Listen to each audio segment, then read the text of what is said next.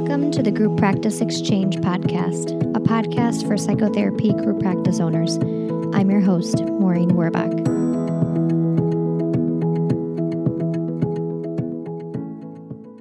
This episode is sponsored by my membership community called The Exchange.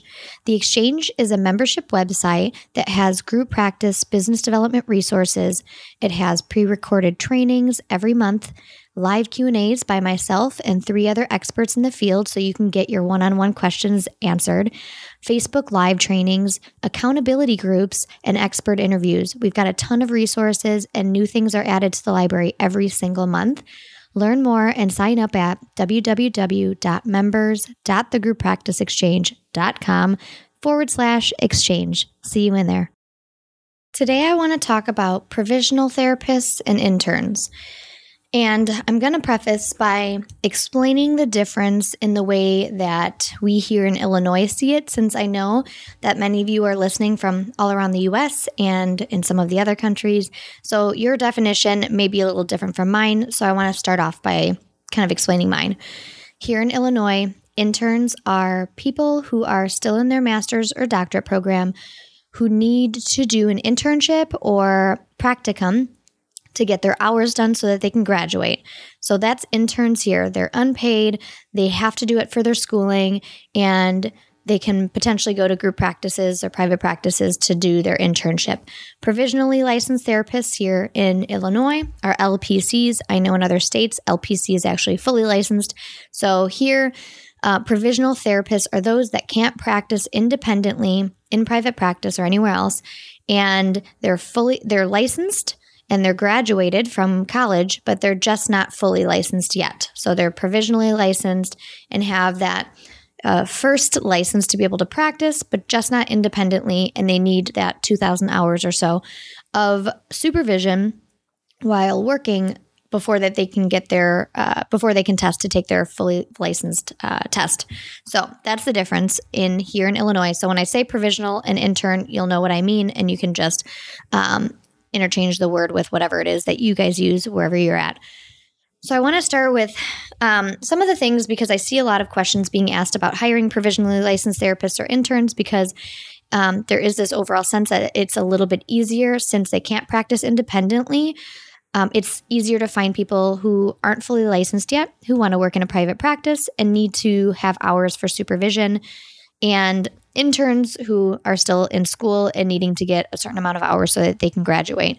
There's a difference between the two, and I want to talk a little bit about how you need to look at the structure and system that you would set up if you decided to bring on one or the other versus having someone who's fully licensed. It looks very different.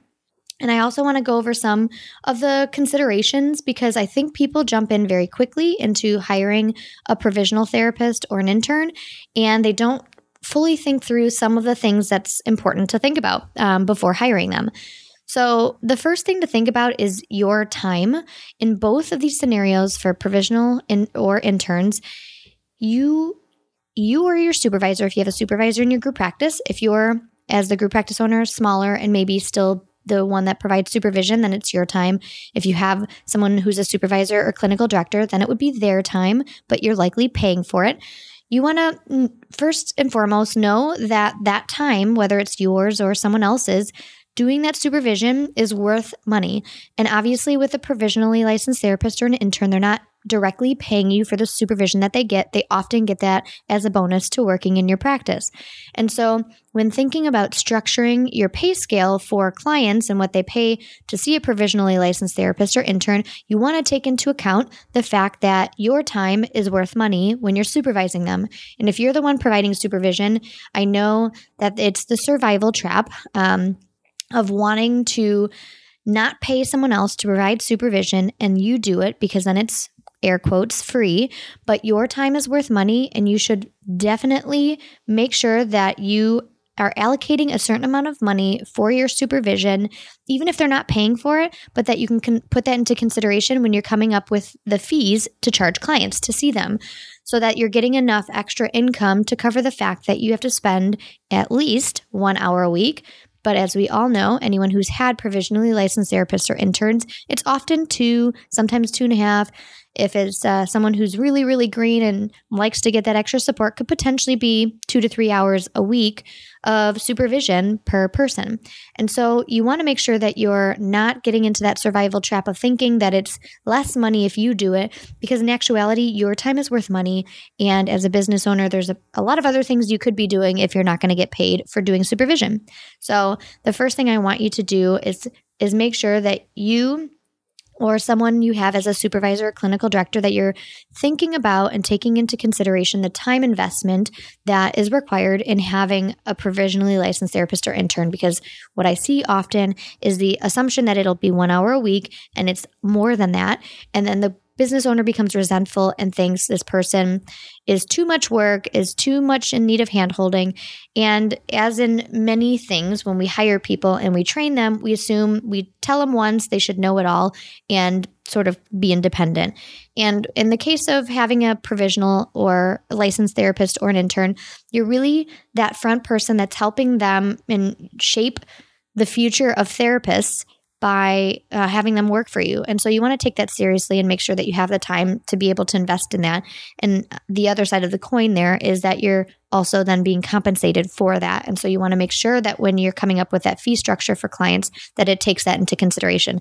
Don't skip over it. I know it's an easy thing to want to skip over and just be able to hire that first person or hire that intern so that you can start filling them up. But you want to make sure that you're thinking about the cost that clients are going to be paying for that intern.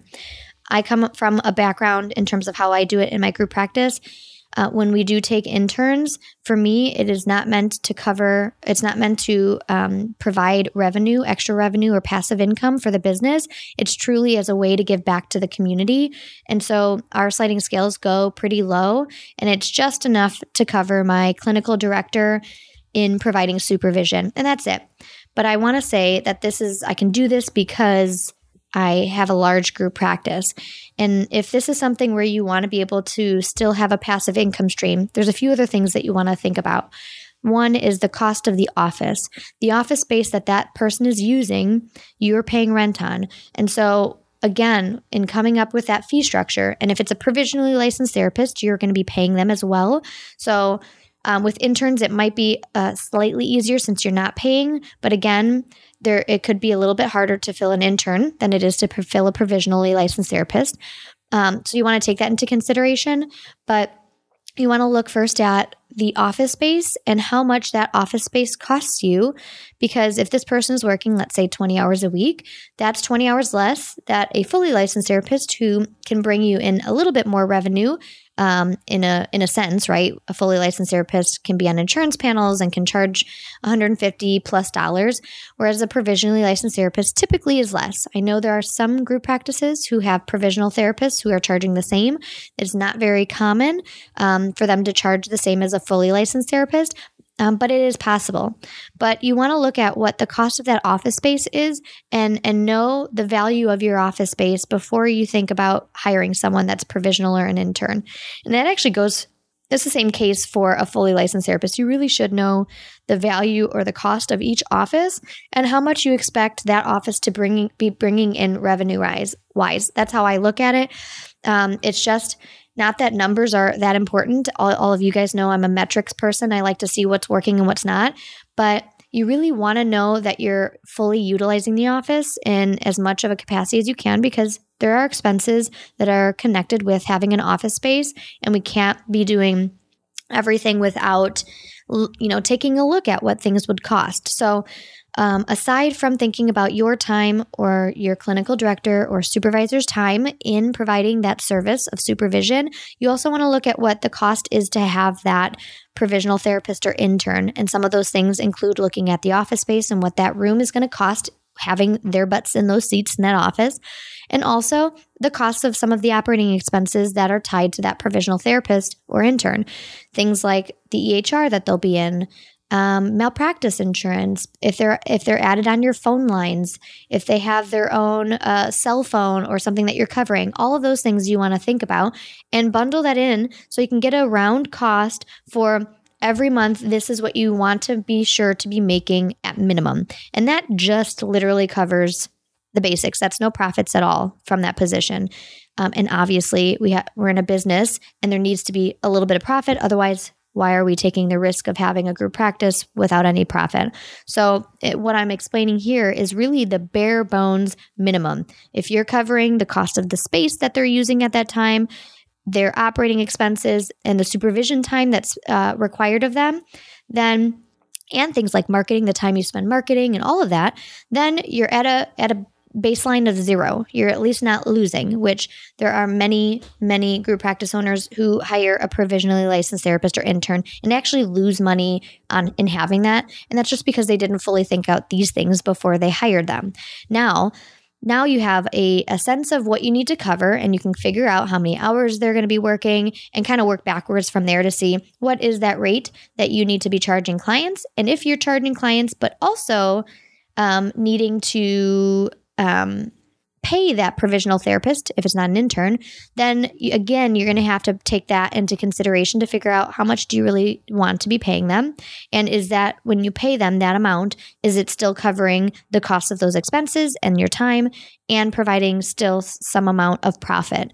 So those are my first things that I think are really important to kind of consider before moving into the route of bringing on provisionally licensed therapists or interns. The other thing is for provisional therapists, is that there are some insurances that cover having or allow provisionally licensed therapists to panel. Now, it varies state by state, so I can't tell you which ones allow and which ones don't. They all change based on wherever you're at. But one of the things that I suggest doing is taking a look at the major insurances in your area if you are wanting to have that provisional therapist taking insurance, and to call each one and ask if they allow provisionally licensed therapists to panel. The thing you don't want to do is not panel them and just bill under supervisor, because that's fraudulent billing. I know a lot of people do it, but as you guys know, I like to promote ethical ways of running your business. So be sure to contact each insurance company and ask first. I know at the time of this recording here in Illinois, Aetna and Blue Cross PPO both allow provisionally licensed therapists to panel with them. And then you still are billing under supervisor, but those people are paneled. So you want to make sure that you're asking first if that's possible. And if it is, like I said, I think in most states, there's at least one that does allow it. I'm sure there are some that don't, but it's a great way to get the ball rolling on allowing them to get clients a little more quickly. If that's something that's important to you for provisional therapists. I understand as a full fee practice, you might not be taking it, but it's something that I think is important to have in the back of your mind, because there's a lot of people who don't realize that provisional therapists can actually be on some insurance panels, depending on where you're at. So it's just a great thing to have in your back pocket if you find that it's really hard to get clients to see a provisional therapist versus a fully licensed therapist. If you're a part of my membership community, the Exchange, I do have a training on our private Facebook page that talks about ways to get people in the door for your provisionally licensed therapists and interns. So if you want a little bit more training on that, just head over to members.thegrouppracticeexchange.com/exchange and sign up. And otherwise, hopefully this was a good little snippet on interns and provisional therapists and considerations you should have before hiring one. Talk to you later.